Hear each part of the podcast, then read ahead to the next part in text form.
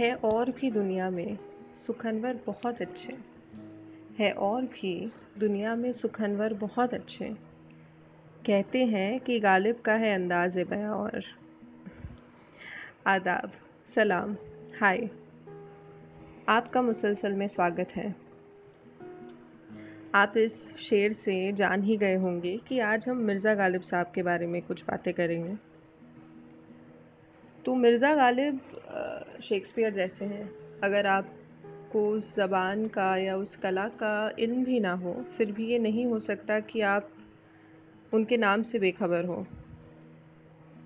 तो असदुल्ला ख़ान का जन्म आगरा में हुआ, मगर ज़्यादातर ज़िंदगी उन्होंने दिल्ली में बसर की।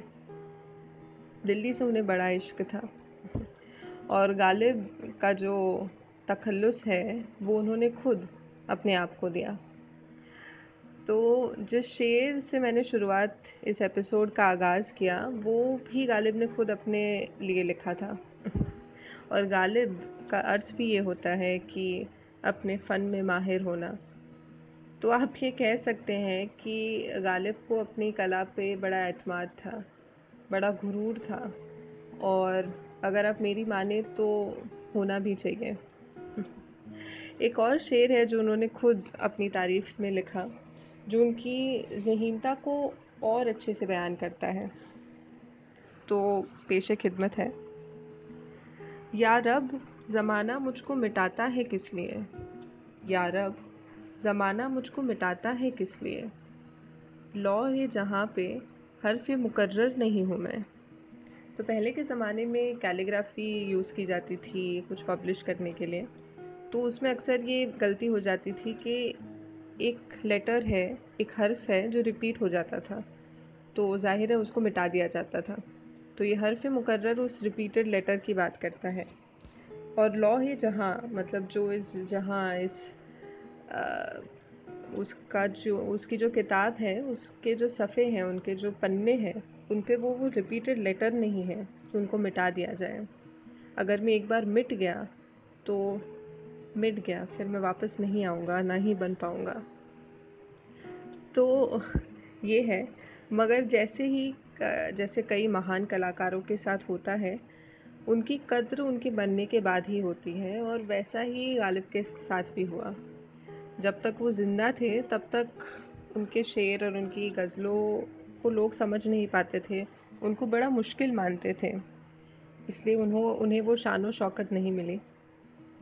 तो वो इस नाराज़गी, इस निराशा को एक शेर में बहुत अच्छे से बयां करते हैं। तो पेश खिदमत है। या रब, वो ना समझे हैं, ना समझेंगे मेरी बात। या रब, वो ना समझे हैं, ना समझेंगे मेरी बात। दे और दिल उनको, जो ना दे, मुझको ज़बान और। तो कहते हैं कि उनको थोड़ा और दिल दे। और अगर वो ना दे सके तो मुझे कोई और ज़बान दे, क्योंकि शायद इस ज़बान में वो मेरी बात समझ नहीं पा रहे हैं।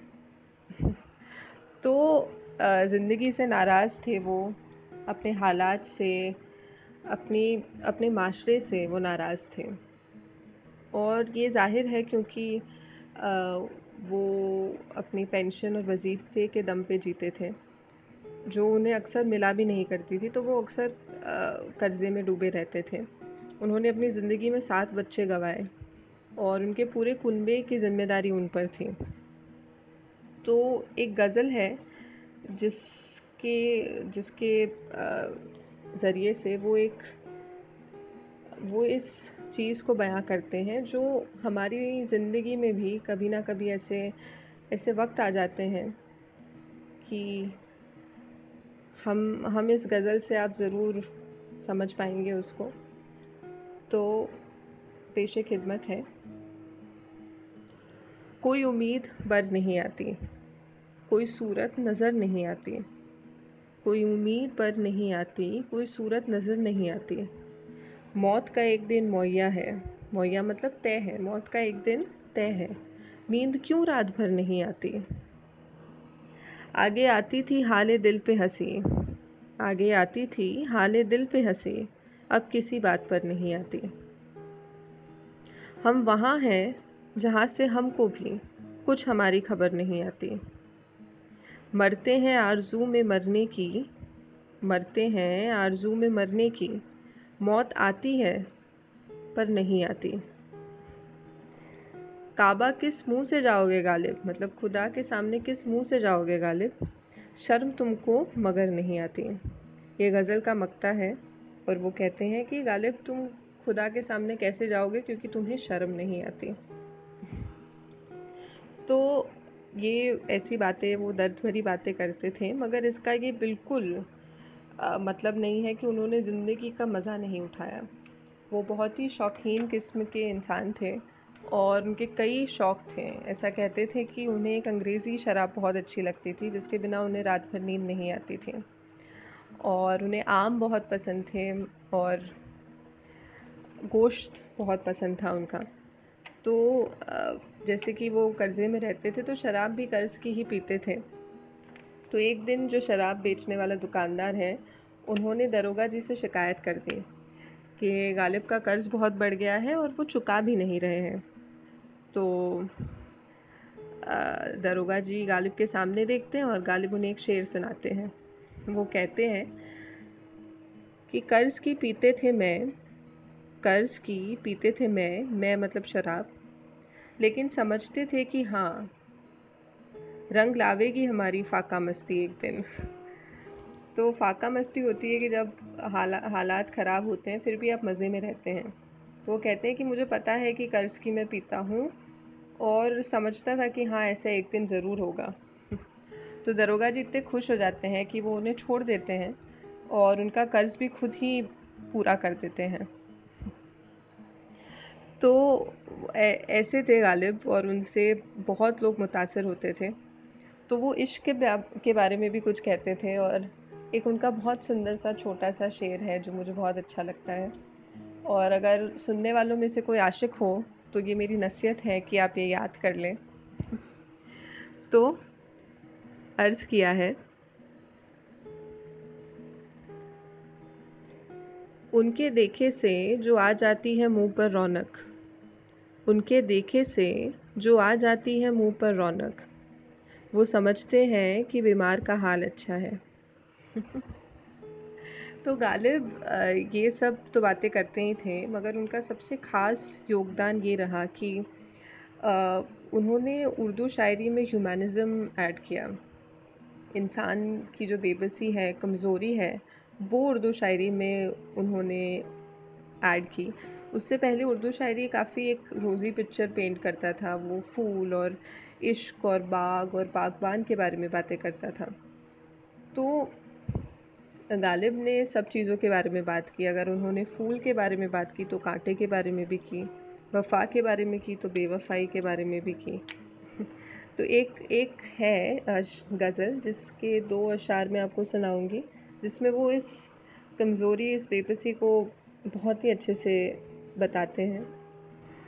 तो अर्ज़ है, दिल ही तो है ना संगो किश्त। संगो किश्त होते हैं पत्थर। तो वो कहते हैं, दिल ही तो है ना संगो किश्त। दर्द से भर ना आए क्यों? रोएँगे हम हज़ार बार। कोई हमें सताए क्यों? दिल है, उसका रोना तो ज़ाहिर है। कोई हमें सताए क्यों?